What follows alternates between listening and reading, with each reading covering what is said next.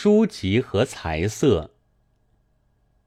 今年在上海所见，专以小孩子为对手的唐旦，十有九带了赌博性了。用一个同元，经一种手续，可有得到一个同元以上的糖的希望。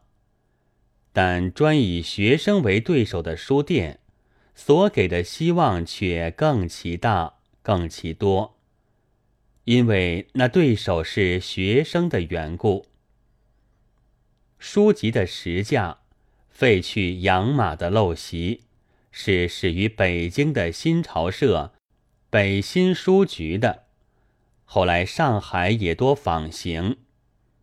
改那时改革潮流正盛，以为买卖两方面都是志在改进的人。书店之以介绍文化者自居，至今还实践于广告上。正不必先定虚价，再打折扣，玩些互相欺骗的把戏。然而，将麻雀牌送给世界，且以此自豪的人民，对于这样简洁了当、没有意外之利的办法，是终于耐不下去的。于是老病出现了，先是小事奇迹，送画片儿，继而打折扣，自九折以至对折。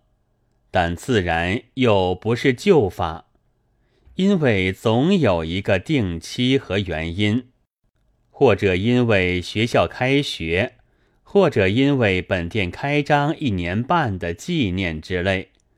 花色一点的，还有赠丝袜，请吃冰淇淋，附送一只棉盒，内藏十件宝贝，价值不资。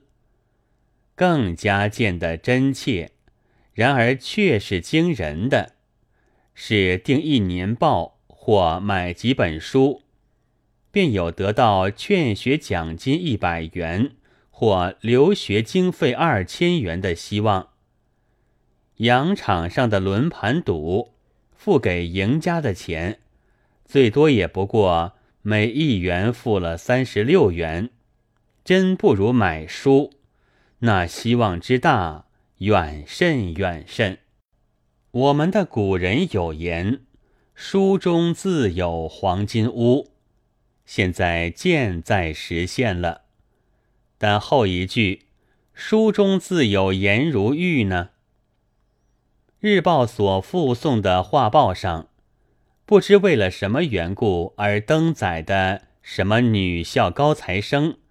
和什么女士在树下读书的照相之类，且作别论，则买书一元，赠送裸体画片的勾当，是应该举为带着颜如玉气味的一例的了。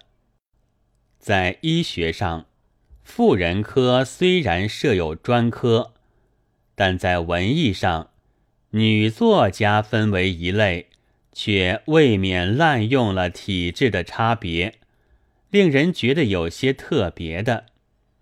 但最露骨的是张敬生博士所开的美的书店，曾经对面呆站着两个年轻脸白的女店员，给买主可以问他第三种水出了没有等类，一举两得，有玉有书。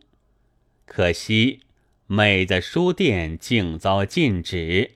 张博士也改弦易辙，去译《卢骚忏悔录》，此道遂有终衰之叹了。